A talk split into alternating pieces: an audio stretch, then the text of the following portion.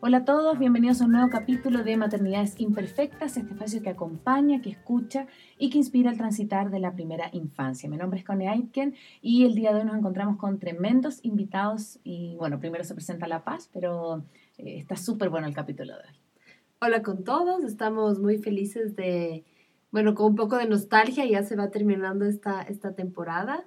Y bueno, en esta temporada no queríamos dejar a un lado las voces paternas eh, si bien, bueno, el programa se llama Maternidades, las que dirigimos somos mujeres, como que hay una, de alguna manera, una inclinación natural por las voces maternas, pero bajo ningún eh, sentido queremos dejar las experiencias de los papás, porque realmente creo que es súper importante estas dos miradas, ¿no? Sobre la crianza, sobre los hijos, sobre esta experiencia.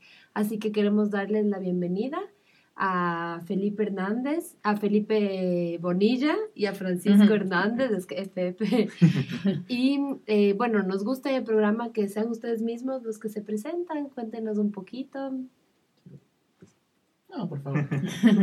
Hola con todos, soy Francisco Hernández, tengo 32 años, soy papá de Gael y de Dayuma, tienen cuatro y un año, un mes. Em, bueno, mm, contarles que es muy grato poder estar aquí, compartir un espacio en el que hablemos un poco de, la paternidad tal vez más real. este espacio me lo, me lo, compartió mi esposa y gracias por la invitación a ustedes, chicas. Estoy aquí para compartir con mucho gusto lo que se pueda. Gracias. Eh, sí, también buenas, buenas tardes, días, noches.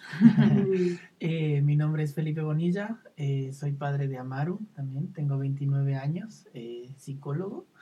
Y muchas gracias por apertura a, ver cómo podemos empezar a criar de una manera más responsable, cuidadosa, amorosa, ¿no? Como ir rompiendo esos estereotipos de cómo es ser padre y más bien ver cuál es el desafío, como decía. Antes de empezar, nosotros siempre les hacemos un pequeño como cuestionario, pero es rompehielo. O sea, ustedes tienen que responder lo primero que se les venga a la mente. Y como son dos, entonces vamos a lanzar una pregunta y la responde, lo responden los dos, ¿sí? Entonces, eh, una canción. Eh, no sé, se me vino a Eres. Ya. Mm. Eh, ninguna. también, también una, una guía, un maestro, una maestra? No, mi esposa. Eh, Marilén Garabelli. Mm. ¿Un libro? Eh, el Señor de los Anillos. El Principito. Mm. Un mensaje que quisieran darles a sus hijos. a mí me gustó mucho esta cita de, de Moulin Rouge que dice, lo más grandioso que puedes hacer es amar y ser amado en, retorno. Es muy bonito. Mm. Eh, que estaré contigo como ahí, en lo que sea. Y lo último, desde que soy papá, soy más. Eh, estresado. osado, creo yo. Mm, sí, me cambió mucho. Bueno, el capítulo de hoy le quisimos, por, todavía no tiene el título definido, pero tratamos de hablar un poco de la paternidad más consciente, más activa. No me gusta tanto el nombre activa porque parece como ejercicio, ¿no? Sino que es más consciente, más amorosa, esa paternidad que rompe estereotipos, esa paternidad que se compromete de igual a igual. Entonces, como la primera pregunta es súper abierta, es que nos cuenten un poco cómo ha sido para ustedes la experiencia de la paternidad eh, más comprometida, más, más, de apar. Solo un paréntesis antes, quiero anunciar que estoy un poco enferma, entonces tal vez tenga tos y tal vez tenga que salir un ratito, pero digo para no causar tanta, tanta interferencia. Así que bueno, muchas gracias. Y como decía la Cone, eh, hablar, eh, creo que una gran asunción que hay desde la historia, desde las sociedades, que el mundo de los niños y de la crianza es de las mujeres. Mm y de las mujeres, de la mamá, de la suegra y los hombres ayudan, ¿no es cierto? Entonces, un poco como hablar cómo ha sido su paternidad en donde no se ayuda, se es papá, digamos. Así que muchas gracias. A mí, un poco la palabra, em, ese tema de ayuda me chocó muchísimo cuando me casé. O sea, primero con mi esposa vivimos juntos y yo sí era un niño de casa, o sea, yo era el asistente número uno de mi mamá, pero no sabía hacer muchísimas cosas, nunca había vivido solo simplemente ya estábamos súper comprometidos entre los dos, nos fuimos a vivir juntos. Y ese rato sí fue bastante eh, real este tema de, ok, yo también tengo que hacer cosas. Yo no lo sentía como ayuda, pero claro, no sabía muchas cosas. Mi esposa cocinaba, excelente. Y yo sabía hacer por ahí un limonada y huevo frito y nada más. Ah, pero... ese era mi menú completo. Entonces, claro, el tema del, ok, yo, tú también tienes que aprender a cocinar. A ver, te enseñé una vez, chévere. Después lo siguiente ya te enseñé. Entonces tienes que tener de parte, aprende a hacer tú también las cosas. Entonces eso me chocó un poco porque, claro, era como, me sentí un poco minusválido en ese sentido, como que mm. nunca supe, o sea, porque no tuve ese, ese bagaje. O sea, yo ayudaba, en mi casa hacía mi mamá pero claro, ese, del, ese sentido de, ok, tengo que ser más que yo, tengo que ser un igual para poder tener un espacio compartido, me hizo crecer muchísimo. Por eso les decía, mi esposo es muy guía eh, para mí, porque tenemos como actitudes complementarias. Entonces yo era muy tímido, muy calmado, muy todo, era un poco más activa, más, ok, hay que hacer las cosas. Y eso me movió mucho a, a, a, ser como un igual cuando estuvimos juntos. Y el rato de ser papás, claro, ahí fui o sea, no, nadie me tuvo que decir, yo sí fui desde el principio como que súper lanzado a ver, ven, cuando nació mi hijo fue un, tema de cesárea y claro, mi esposa en, la cama, y yo me acuerdo, le dije, tan chiquito, tan solito y le hacía todo con un cuidado pequeñito y mi esposa me decía, tranquila, no pasa nada, quítale el pañal. Eh, mm. teníamos, juntos hasta esa época como unos seis sobrinos, teníamos experiencia un poco en eso, pero claro, era mi primer hijo, de cristal. Mm. Despacito. Vino el pediatra la mañana siguiente y le trató como que fuera un perro con pedigrí. O sea, le dio la vuelta, le, le sobó, le hizo todo. Y ese rato así se me quitaron los guantes y dije, ah, ya se ha sido, entonces ven nomás. Y empecé a hacer todo mucho más tranquilo y más fresco. Y siempre me encantó estar ahí, o sea, estar pendiente. Em, ahora que ya son grandes mis enanos, yo siempre me puedo despertar, no sé, con mejor ánimo que mi esposa. No sé si es algo común de género, pero para ella le, le, cuesta un poco despertarse con buen ánimo hasta arrancar los sistemas y todo. Yo me suelo despertar y ya estoy en buen ánimo y todo. Entonces, yo siempre hago los desayunos en casa, toda la vida, todos los días, desde que nacieron mis enanos, desde así. Y me encanta, me encanta porque ahora, ponte, mi hijo me dice, eh, le digo que, a ver, ¿qué quieres? Me dice, ya, el, el pan tostado con huevito así, no sé qué. Y a veces que le digo, verás, hoy te voy a hacer algo especial. y le hago alguna cosa diferente. Digo, ¿qué tal? ¿Te gustó? Mm, me encantó. Y esa mm. sensación de poder mm. compartir con comida, que es algo que yo recibí mucho en mi casa, me encanta ser el autor de eso. Y ese es un rol como que no sé, por sociedad es como debería ser más, pero no tiene nada que ver. Yo lo disfruto mucho. A veces mi esposo lo hace cuando yo no puedo hacer. Y, claro, para ella hasta arrancar y todo es como, ay, tengo que hacer esto pero igual lo hace con todo lo amor del mundo, pero a mí me encanta sentir que es mío, o sea, que eso lo hago yo y lo, lo seguiré haciendo hasta que, no sé, sigan viviendo en la casa los hombres. Entonces sí, eso, eso es lo que me gusta de, de, ese sentimiento que me nació sin que nadie me imponga, que como tienes que ver, y me sorprende a veces mucho que hay papás que son un poco, no sé, más relajados, más dejados, como que tienen que igual así diciendo, oye, no solo ayudes, ven a hacer lo que tienes que hacer. no sé si si te pasa eso, Feli, o, no sé, en algunos otros aspectos, tal vez a mí todavía me pasa, porque es algo como que eh, histórico que nos heredaron mucho, como que hay partes que vemos de lejos, y a veces involucrarse en eso sí es, es meterse en un mundo nuevo. Claro. Em, para mí la paternidad, así de, un inicio, fue una ruptura muy grande con una vida previa que teníamos. Entonces yo estaba terminando la universidad con un montón de proyectos y no sé qué y llegó el, el, pequeño Amaru, ¿no? Entonces fue una ruptura con aquella vida que tenía o con los proyectos que tenía. Entonces, esta, esta paternidad idílica también es, es un poco ficticia. Mm. Por lo menos en mi caso fue como un, Por eso cuando preguntaron, sí, estrés en el sentido de que tengo que responsabilizarme de una otra vida, de ponerle eh, de los pañales, de lavar los pañales, de poner la, la, la cocinada, de de, de, las compras, del ir acá, del buscar la escuela, de un montón de cosas que se fueron acumulando como responsabilidades que claramente no estaban en mi perspectiva de mi proyecto de vida y que uno solo se da cuenta en el momento en que tienes el guau en los brazos y dices, puta, se cagó. literal. claro, entonces ahí es de, de, cambiarle, de, de, ponerle, de que se, todas las cosas mm. más minuciosas, desde cortarle las uñas hasta la cosa que hace mi esposa, como cepillarle los dientes.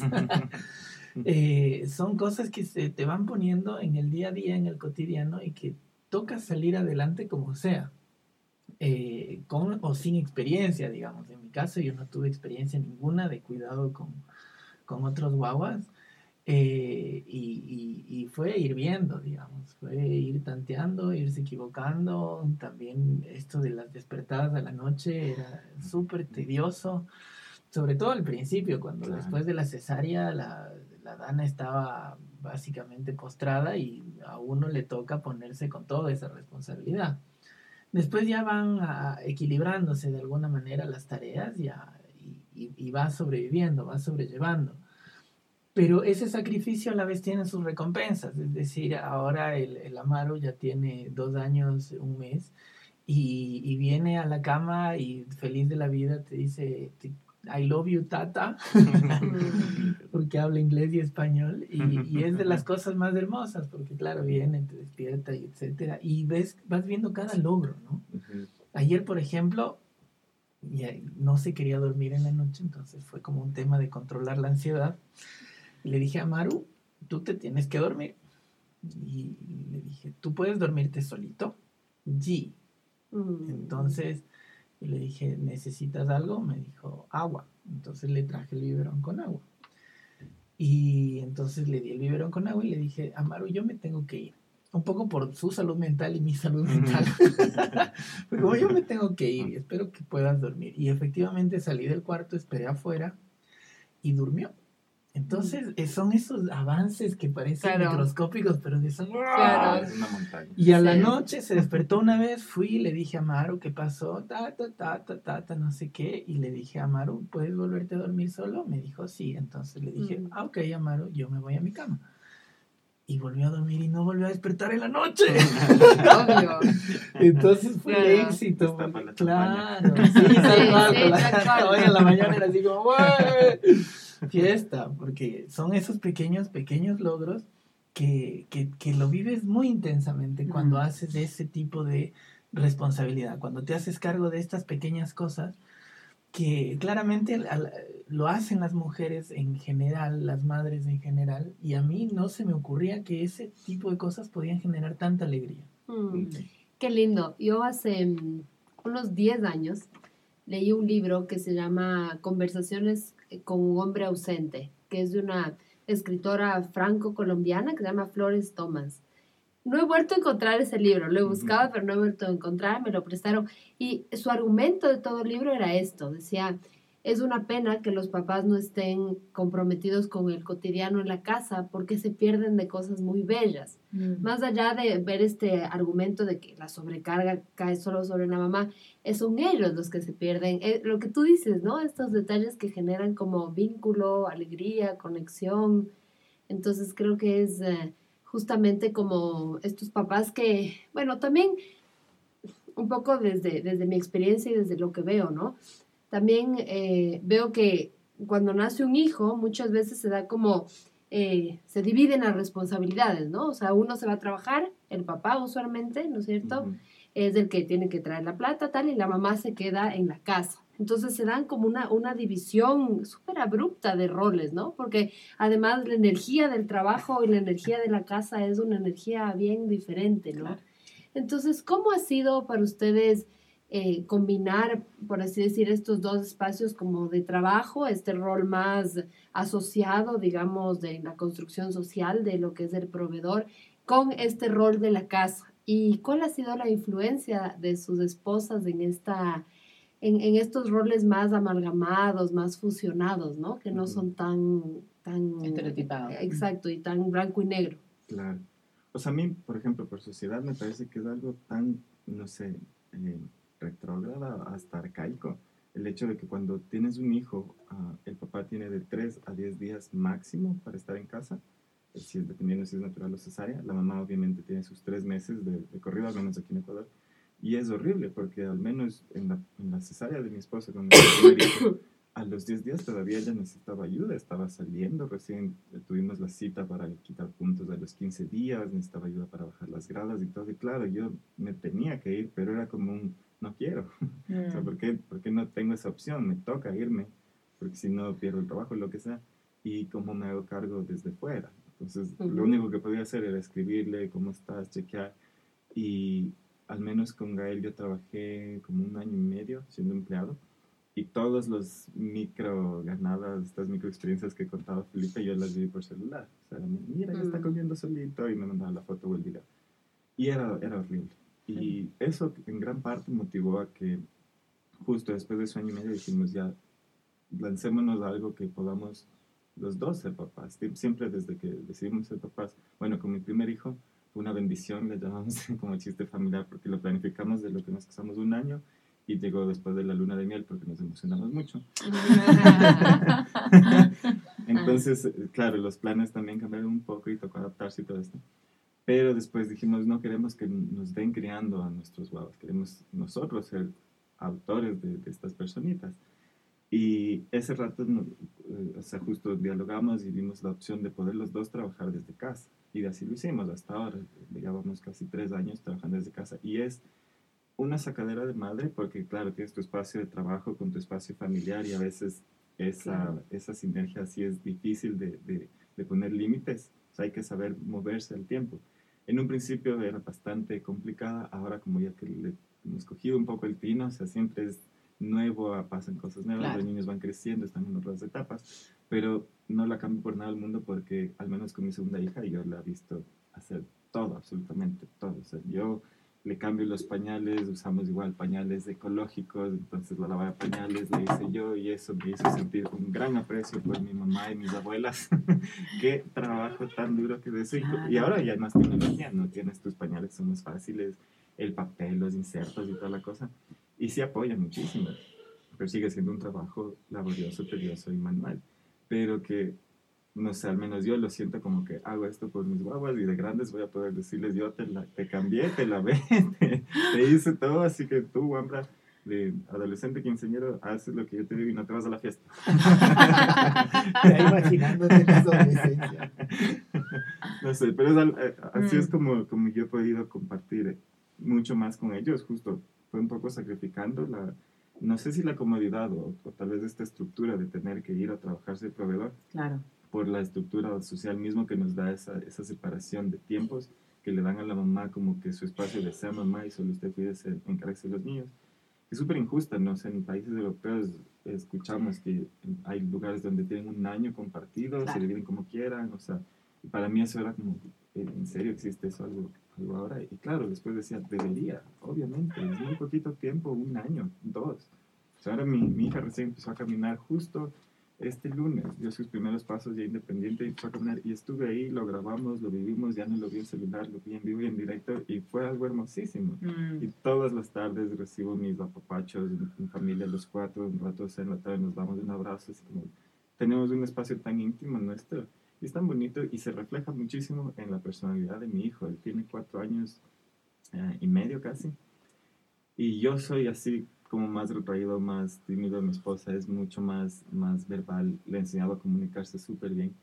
Y el Wambra es un pilísimo. ahorita están en elecciones de consejo estudiantil y tiene cuatro años y medio. Lo seleccionaron para ser vocal de medio ambiente. Ah, y fue una cosa tan chistosa, pero es así, o sea, se, nota el, en la escuela nos dicen ajá, que él es él, súper líder, que él es súper eh, pendiente de los demás, es súper cariñoso social. Y es chistoso porque él es de la lista B y una amiguita se puso triste porque los niños más grandes empezaron a discutir, no, que mi lista es la mejor, que no sé qué, no sé cómo.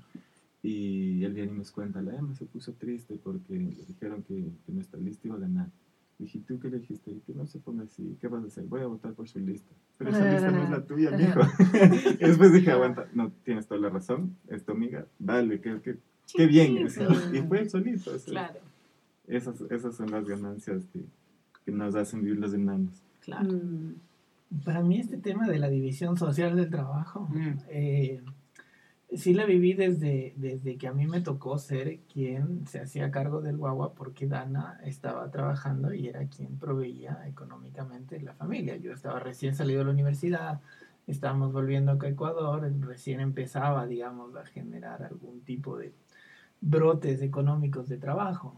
Eh, entonces Dana efectivamente era la que tenía que trabajar. Por suerte no trabajaba tiempo completo, sino tiempo parcial, entonces yo me quedaba todas las mañanas con el Amaro haciendo todas las tareas del hogar y demás.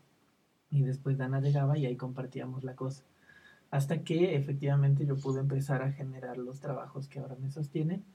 Eh, y, claro, para mí era súper frustrante en ese sentido, porque primero no es el rol socialmente establecido, entonces eh, te quita esa posición de virilidad, si se quiere, o de macho proveedor. Lo cual no era un, problema ni ideológico ni nada, sino que sí se sentía en un problema más eh, emocional, sentimental, porque además eh, yo siempre fui una persona que salía, que está, que se come el mundo, digamos, en ese sentido y me tocaba retraerme en la casa, ¿no? Es como esa, esa dificultad que me costaba no tener amigos, no poder salir, ¿no? Todo lo que implica una maternidad, paternidad responsable en casa, con todas las los pañales de tela, las lavadas de los pañales y demás. Eh, me, me, fue muy duro, sobre todo los primeros seis meses en los cuales, bueno, pude empezar a salir, a buscarme un grupo, a empezar a hacer lo que yo hago, que es teatro espontáneo y, a partir de eso como generar un, cable a tierra, si se quiere, porque realmente estuve como en, un mundo paralelo a lo que yo era antes. Eh, en lo cual, bueno, tienes estas pequeñas alegrías, pero también grandes frustraciones. Claro. Eh, y después, con el tiempo, a medida que fueron creciendo algunos trabajos y tal, y, los compartidos, y el poder mandar al guagua a la escuela, sí genera un gran alivio en tiempos, en espacio, en formas. En proyectos. En proyectos, exactamente. Entonces, fue como ir, ir, ir, creciendo, ¿no? esta, este, por lo menos para mí, este desarrollo profesional lo cual también generó muchas dificultades al interior de la pareja, porque para mí era como una, eh, como una demanda necesaria, como un, apropiarse de ciertas responsabilidades, pero a la vez del deseo de prosperar en mi futuro profesional y etcétera, que yo lo noto y ahora veo todas las personas eh, y amigas que han dejado de ser lo que querían ser para volver a ser madres como un mandato, y, es muy fuerte asumirlo como tal, porque efectivamente es muy hermoso, tienes un montón de cosas, y mientras no tengas unas condiciones sociales, familiares, etcétera, ciertos privilegios, no puedes desarrollarte en ese sentido, en un sentido profesional, de investigación, de trabajo, de, de producción. Y, y, es muy difícil hacerlo con el guagua que está, que viene, que no sé qué, y hasta que encuentras lugar para dejarlo, la escuela y demás, se, se convierte en un problema de pareja emocional que uno no necesariamente estás preparado. Para nosotros era muy difícil solucionar y resolver ese tipo de cosas, ¿no? Ahora ya estamos como un poco más encaminados, también tuvimos que ir a terapia. Son cosas que por ahí, eh, en, este romanticismo de las materno-paternidades, no se cuentan, pero están y son muy fuertes. Así es. Es que estoy pensando que se me vienen tantos temas, ¿no? Yo, yo pienso, me quedo con lo último que tú dices de, esto de lo, del romanticismo, de mm. qué se espera, ¿sí? Y a la vez ustedes como hombres estoy pensando, porque por ejemplo, no sé, yo me acuerdo, eh, mi suegro cuando vivía venía acá y veía que el Leo le cambiaba pañales a la Rafa y le decía, pero no, la cone. Y no lo decía de malo, lo decía porque él nunca cambió un pañal y porque él era como que, ¿por qué la cone no lo está haciendo y lo tiene que hacer mi hijo? Mi hijo tiene que estar trabajando o sentado que le sirva. Entonces cuando conversábamos decíamos que es súper fuerte porque tú entiendes desde el origen, desde como la conserva cultural que viene esa persona, tenía casi 75, 80 años, pero tú miras ahora y dices, sí, estamos en el año 2018, pero aún hay muchas parejas que siguen operando desde esa perspectiva de género, ¿sí? No solamente que el hombre espere que se sirva y que no haga nada en la casa, pero también la mujer que espera solo quedarse en la casa, como si el feliz se, se, te olvida el investigar o se te olvida quién eras antes. ¿Cómo, ¿Cómo lo ven ustedes a lo mejor en su entorno? Porque a lo mejor, justamente cuando preparamos esta investigación, eh, yo tenía súper claro, yo conozco al Feli, amigo mío, y decía, el Feli. Pero nos faltaba un papá. Y buscamos en internet con La Paz, decíamos, bueno, hagamos esta pregunta abierta, ¿quién nos puede dar un ejemplo de paternidad como más comprometida, de par? Y, nos impresionamos porque salieron bastantes em, como mamás diciendo yo, el mío, yo, yo, yo, yo. Eh, pero ¿cómo lo ven ustedes como en su generación, en sus amigos? ¿Es tema, no es tema? ¿Cómo lo ven? creo que sí es algo donde se está yendo un poco la, nuestra generación. hablamos de, aunque no queramos decirlo, lo menos a mí me cuesta. Somos mileniales, nací en el 86, me cae la etiqueta, pero estamos ya siendo papás. Ah, muchos de mis amigos, de hecho, todavía no, recién están emparejándose, pero en mi familia sí. Tenemos un montón de guaguas. Y claro, ahí yo veo de todo. O sea, veo los que son empáticos, bien parecidos a nosotros, y veo los que son un poco chapaditos a la antigua. Y es difícil, pero no, ahí sí no sé, no, no, me metería a juzgar. Si es que ah. funciona para ellos, pues funciona y si son felices, pues está bien, no, no voy a meter mi juicio y decirles, miren, tienen que cambiar y así van a ser mejores, no es mi lugar. Pero más bien cuando me preguntan y me dicen, por ejemplo, el otro día, ah, habemos algunos que tenemos dos niños pequeños y justo le estaba ayudando a, uno a cambiar pañales de ese rato porque le, vi que la enana estaba así moviéndose súper y llegué y le empecé a hacer un jueguito así de golpes en la cara haciendo sonidos y se quedó quietito. Y ese rato el aproveché y dijo, muchísimas gracias, Pancho, estás contratado. y le dije, no hay problema, si necesitas ayuda, avísame cuando quieras. Yo sé que es complicado y a veces a mí me toca hacer lo mismo. Entonces, un poco romper esa estructura de, de las mamás son las que tienen que hacer. Creo que es algo nuevo, es algo más, no sé, moderno. No, no sé si es para todos, porque igual, como les digo, hay parejas que son como, como fueron, al menos, no sé, como a mí me criaron, era una casa bastante, bastante similar, papá proveedor, mamá maternal encargada de la casa y papá servido. Entonces yo nunca tuve ese tema del, papá servido porque yo siempre fui, como les decía, la ayuda de mi mamá. Siempre estaba ayudando en todo, era como el rabo de ella. Mm. Y ahora también soy bastante, sí, a veces mi esposa también me dice, tú eres demasiado servicial. Entonces está bien que ah. seas un poco, pero ah. también tienes que empoderarte y ah. afrontar algunas cosas en esto, en esto de, de quitarle el romanticismo. A veces hay cosas que, claro, entramos sin saber, no hay, no hay manual de paternidad y eso es lo jodido, ¿no? Porque entramos con el manual que nos cae encima, que es nuestras mamás, usualmente, papás, a veces, tías, abuelas, que empiezan a votar todas las cosas. Y les digo, por, por ejemplo, lo que fue em, la lactancia con, con, mis, con, mis, hijos, con mi primer hijo, fue súper dura la lactancia porque no sabíamos nada. Eh, mi esposa, por suerte, le pudo dar desde que nació, pero empezó a tener... Eh, a tener agrietaciones, incluso llegó a sangrar y, y, no sabía por qué, se frustró y un rato así me dijo, ya no aguanto, compra la fórmula. Y peleamos tanto para que nos den al enano y no le den fórmula. Me dice, ¿en serio? Sí, ok, fórmula, medianoche, tarro gigante de 40 dólares. Y le vi en la, en la madrugada y mi esposa lloraba porque estaba con los senos hinchadísimos, él regaba la leche, el enano con hambre y ya dándole la...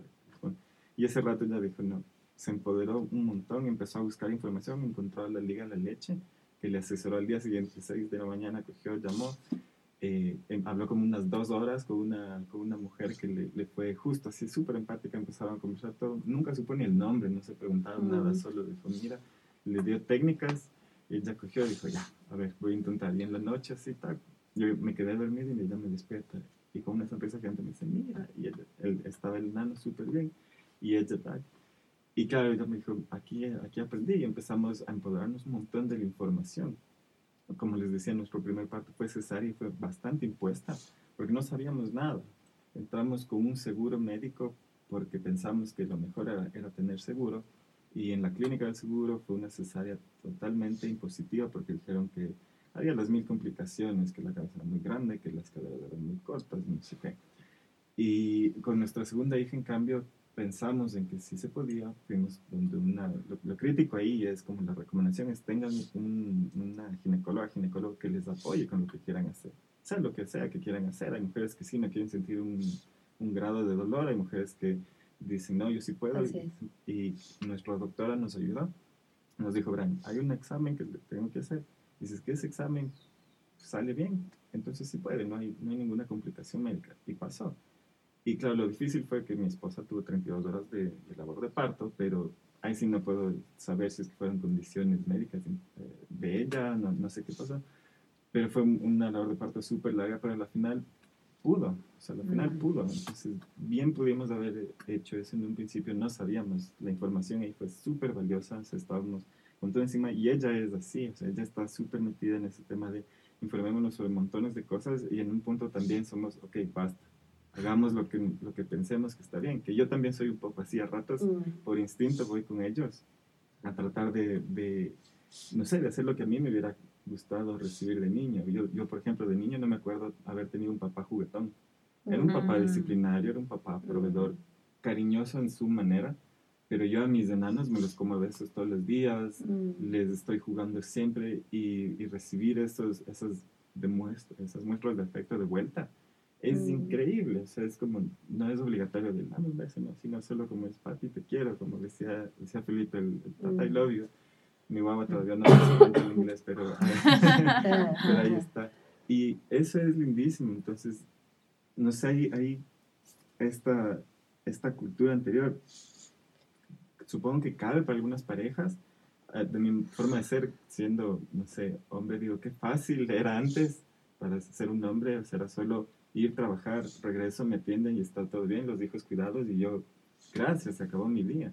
Pero después digo, justo esto, si bien te descomplicas un poco la vida, todo lo que pierdes eh, en ese sentido, es esa conexión, ese vínculo, con, con mi esposa hablamos, ¿no? Sobre cómo quisiéramos que sean nuestros hijos de adolescentes en cuanto a temas más importantes, por ejemplo, como la sexualidad.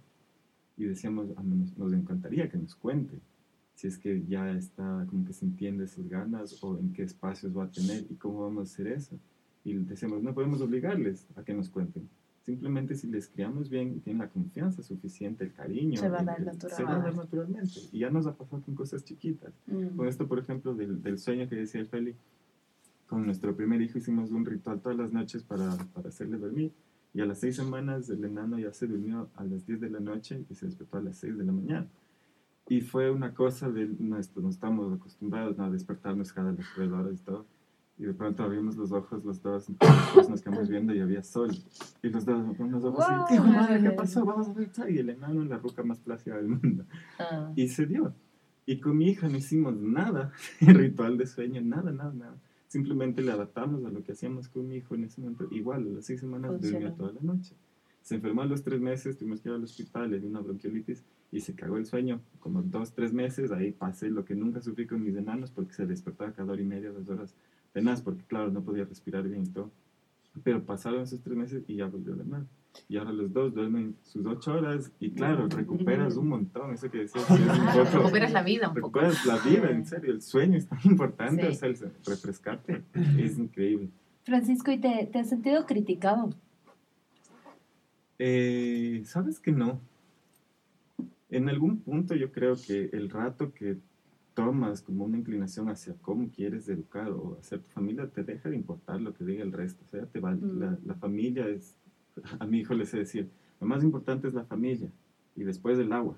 No desperdicies, porque a veces se pone a jugar. Con razón es vocal de ambiente, ¿ves? Claro, por eso. Entonces, Sí, o sea, al menos mi familia nuclear, nuestros hermanos, nuestros, nuestros padres nos han apoyado 100%, o sea, al menos no nos, no nos juzgan, no nos hacen sentir eso al menos.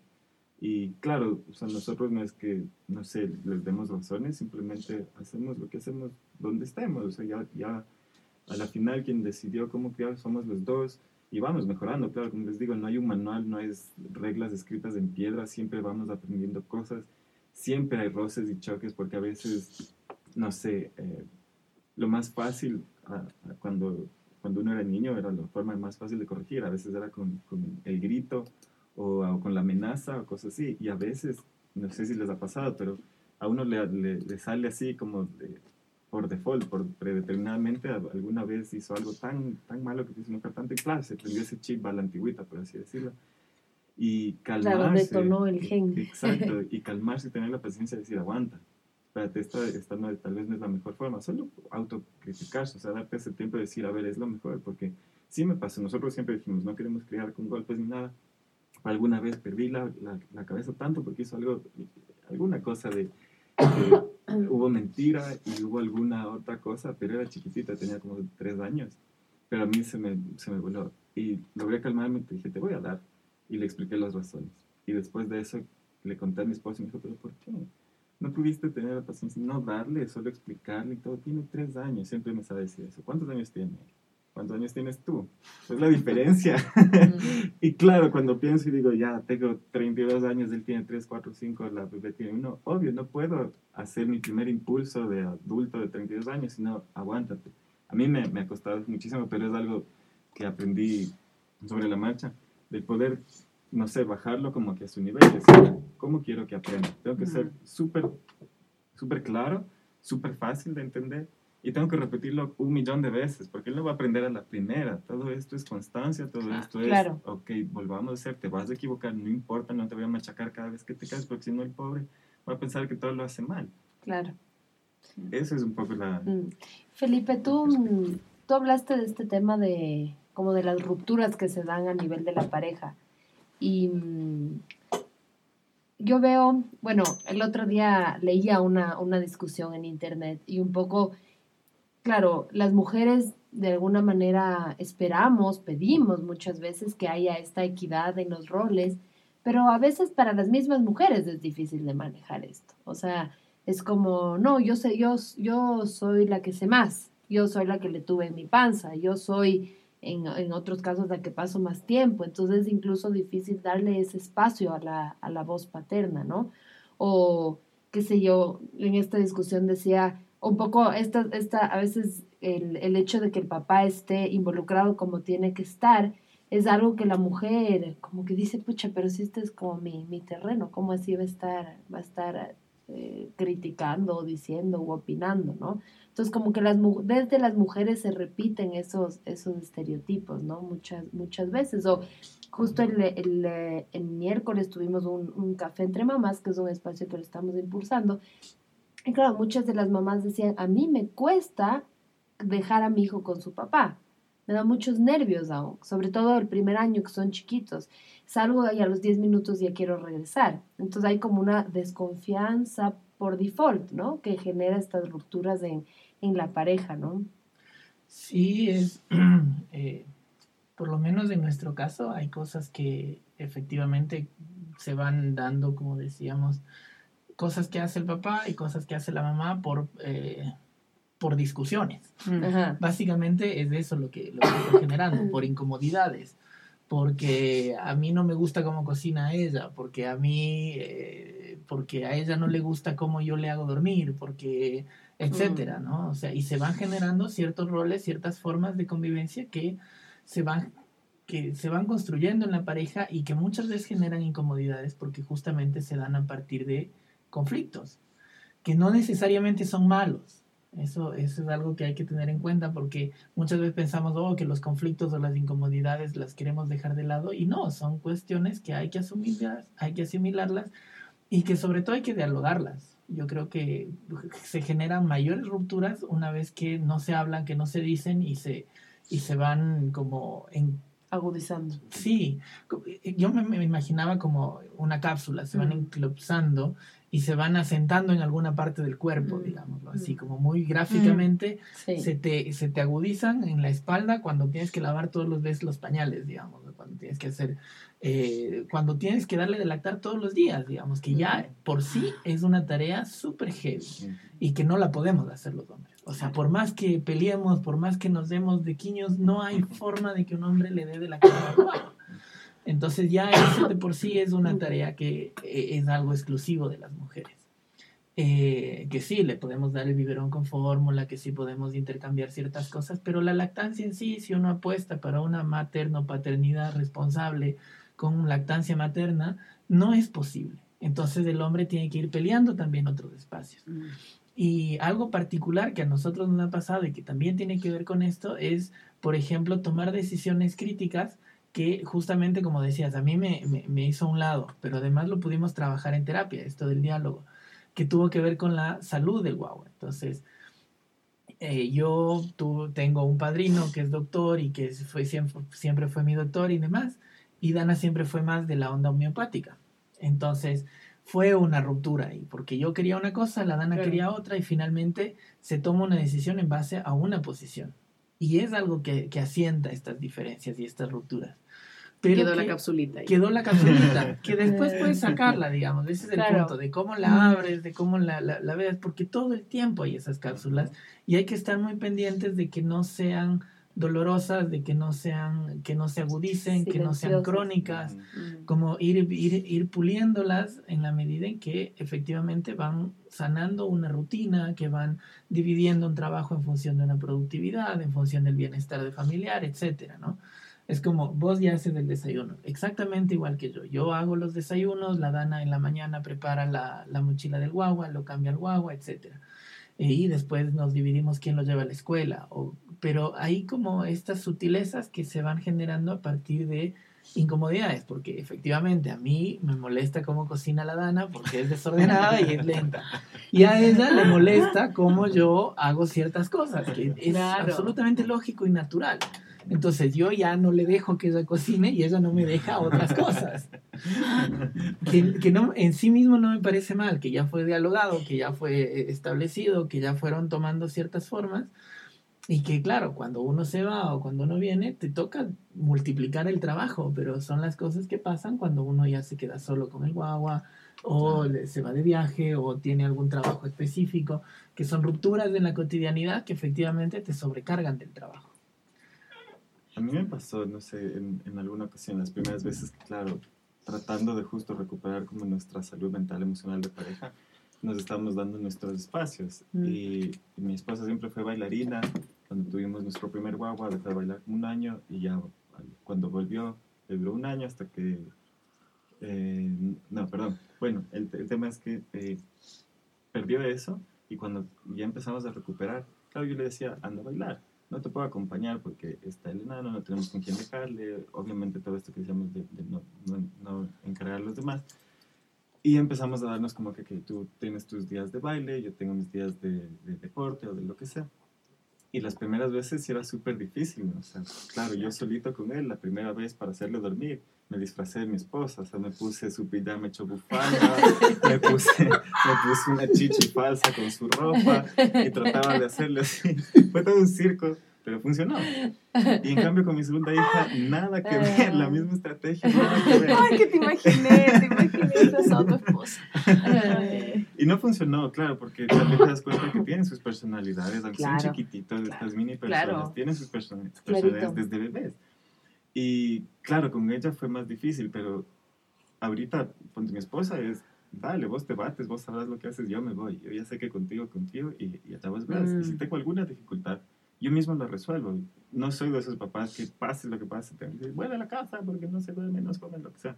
No, ahorita ya, ya les conozco, ya sé cómo hacer. Y si no, igual improviso y trato de hacer, de, de conocerles, justo esto, porque claro. claro, al principio funcionó con mi hijo, pero después eh, no me acuerdo, hubo, alguna cuestión en la que sí, fue difícil, se durmió súper tarde y claro, ella llegó, ah, eh, me quedé trabajando y no le di comer a la hora que era y se quedó más tarde y claro, ella llegó y dijo, ¿qué pasó? porque no se durmió? Pero ya sabes las horas. Y dije, sí, pero estaba trabajando, pero no importa, las horas de la mm. casa son las horas de la casa, le estás cambiando todo el, ritmo a él y el trabajo puede esperar. Y eso sí es una, una, un mantra nosotros, que ya hasta cierta hora trabajamos y después de eso, o sea, si no es una emergencia que se acabe el mundo, hay, día para, hay, hay tiempo para trabajar el día siguiente. En la casa, claro, si no, no les acostumbras a un ritmo, un horario, no, no, se van a dormir toda la noche, no van a comer lo que tienen que comer, etc. Entonces eso fue para mí también un aprendizaje, ok, tengo que cumplir con las horas, tengo que, ya sea que, que se bañan, comen, duermen, si hay ocasiones especiales, como ayer por el paro, nos quedamos viendo una peli, se dormía a los 20 minutos, entonces ya toda esa constancia repercute y creo que eso facilita mucho a que los hombres ya tengan una, una adecuada forma de, un trabajo confianza. de confianza y de conocer a los hijos. Y yo creo que también tiene que ver con la relación, porque yo miro al Leo con la Rafa y tiene otra relación conmigo. conmigo. O sea, la relación con los papás es súper distinta.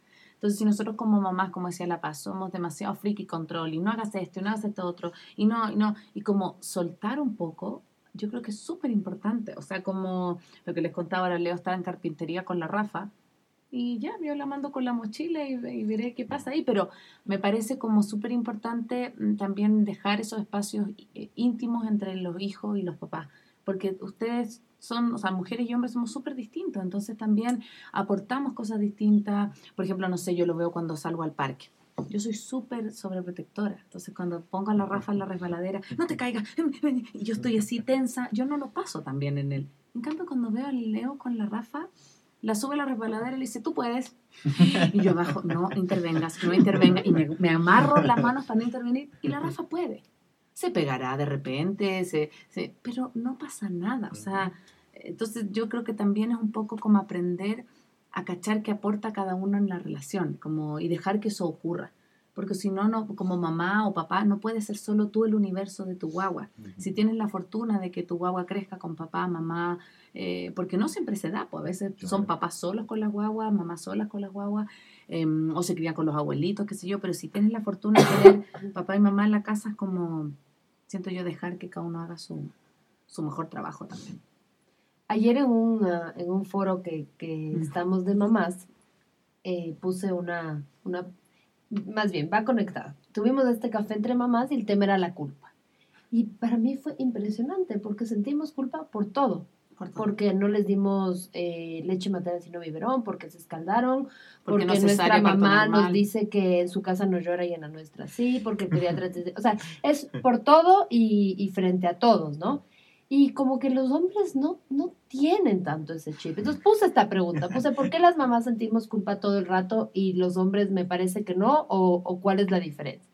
Y claro, salieron muchas preguntas, muchas respuestas, ¿no? Entonces decían como, es que ellos son simples. Y una, y una, pero, pero simple en buen sentido, porque de ahí había una chica que decía, le acabo de preguntar a mi esposo, me dice, y me dice que él, él le ve, que él no tiene culpa porque él le ve a mi hija muy feliz y muy sana. Entonces sí es una simpleza como en, el muy buen sentido de la palabra, ¿no? De ahí, bueno, habían estas reflexiones que es, bueno, de la mujer se espera todo con respecto a la maternidad, del hombre se espera en cuanto al trabajo. Entonces, un poco, ¿cómo ven este tema de la, de la culpa? Porque para las mujeres, yo creo, sin querer generalizar, pero, pero viendo que hay muchos casos así, como que vivimos la maternidad a veces con esta mochila de la culpa que es súper agotador, ¿no? Y, los hombres como que tienen una manera de resolver más liviana, diría yo, ¿o no? A mí me pasó como una, una, una, cosa que ahora viéndolo en retrospectiva sí es muy feo, digamos, en el sentido de que yo le echaba la culpa a Dana y a la Maru de la vida que había perdido. y eso es muy heavy, eso fue muy heavy porque eh, durante varios meses eh, no pudimos eh, conversarlo y para mí era todo el tiempo de es culpa de ellos, es culpa de ellos, es culpa de ellos. Eh, y, nunca asumir la responsabilidad propia, nunca asumir la decisión de haberlo tenido, de haber venido acá, de haber generado como un proyecto de vida completamente, no, no sé si completamente, pero sí distante de lo que yo había imaginado antes.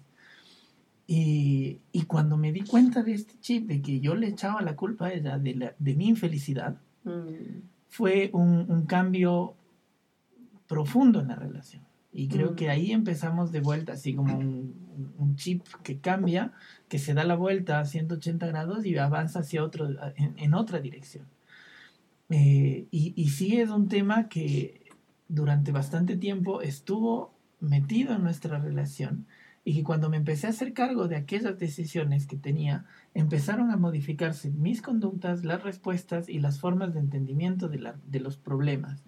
Entonces, justamente en, una de las últimas sesiones de terapia fue decir, hay cosas que no, de las cuales no estoy feliz, pero no es tu culpa. Y decirlo con la responsabilidad y con estas palabras. Fue liberador para ella y fue liberador para mí en el sentido de, primero, poder poner en palabras aquello que estaba sintiendo y en segundo, liberar de la responsabilidad a tu pareja de aquella infelicidad que tienes. Entonces, hay una, hay una distancia muy fuerte en ese sentido. Y yo no sé, yo no, yo no siento culpa de si se escaldó, si está como... Si se enfermó. Si se enfermó, etcétera. Es como que, bueno, son cosas que pasan, son cosas que están y demás. Pero, no sé, debería preguntarle a Dana si lo siente constantemente esta cuestión a mí me pasa eso en relación a esta pequeña palabra que durante tanto tiempo fue un peso súper grande en mí y que ahora lo estoy liberando. Mm. Oye, Feli, cuando haces algo que sí es tu culpa, ¿cómo te sientes? muy mal. O sea, eh, siento que, eh, no sé si se, se, ha escalado por mi culpa, pero sí he hecho cosas que la Maru le repercuten directamente. Y, e inmediatamente después uno sí se, me siento mal. Porque, o sea, más que verlo como culpa, es qué pendejo, qué idiota, qué, pelotudo. O sea, no darte cuenta de que hay cosas que no se pueden hacer nada más. como vos dijiste esto de los gritos, a mí también se me salta la chispa. Y, y, no me ha pasado una, me han pasado ya algunas. Y es algo que lo tengo que, lo, lo estoy trabajando en otro espacio terapéutico.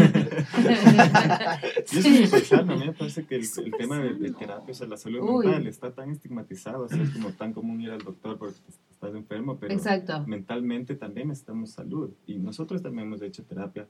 Hicimos antes de ir a vivir juntos, cada uno por su lado, después hicimos también de pareja. Y me parece que es algo tan rico, enriquecedor y esclarecedor. Porque, por ejemplo, yo, si yo, yo, yo tengo, supongo todavía, eh, problemas de manejo de ira. Y creo que todo el mundo de alguna manera los tiene. Y con los hijos. nadie se enoja se bonito. el chip. Exacto, nadie se enoja bonito. a nadie le enseñaron a decir cómo te enojas feliz. Es, es jodidísimo.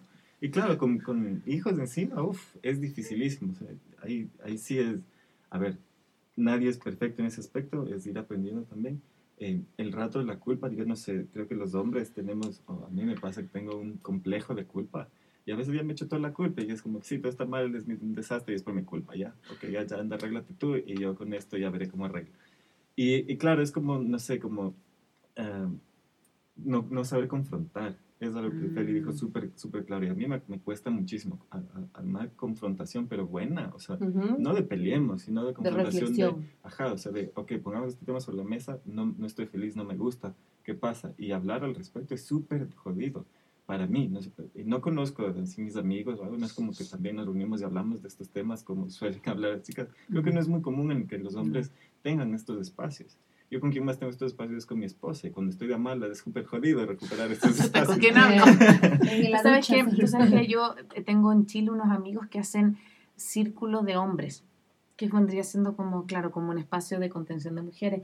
Y dice que de a poco le ha ido yendo súper bien porque hay cada vez más hombres con esta necesidad, como a lo mejor con tus panas de, de tomarte una cerveza no te vas a decir, oye, ¿sabes qué? Estoy mal con mi esposa. A lo mejor no es ese tema de conversación como sí, a lo mejor es las mujeres, pero sí me parece importante tener también esos espacios porque em, a ustedes les deben pasar igual que a nosotros un millón cosas que no tienen que ver solo con, con, con los hijos, porque cuando nace un hijo tú cambias totalmente. O sea, a mí también me pasa un poco lo que te pasa a ti, que yo extraño a la Connie antigua, como decir, wow, o sea, por ejemplo... ¿Dónde estarías? Claro, ¿dónde, ¿dónde quedó? O sea, por ejemplo, no sé, este de cumpleaños. Entonces, pensé el año pasado, yo hice celebración con hijos, ya, con, con familias y todo. Y me estresé full me estresé full porque, o sea, me encantó, lo pasé bien, pero cada uno de mis amigos tiene uno o dos guaguas. Entonces, acá eran 25 guaguas. La guardería. Eh, era la guardería. el cuarto quedó horrible, o sea, la casa quedó...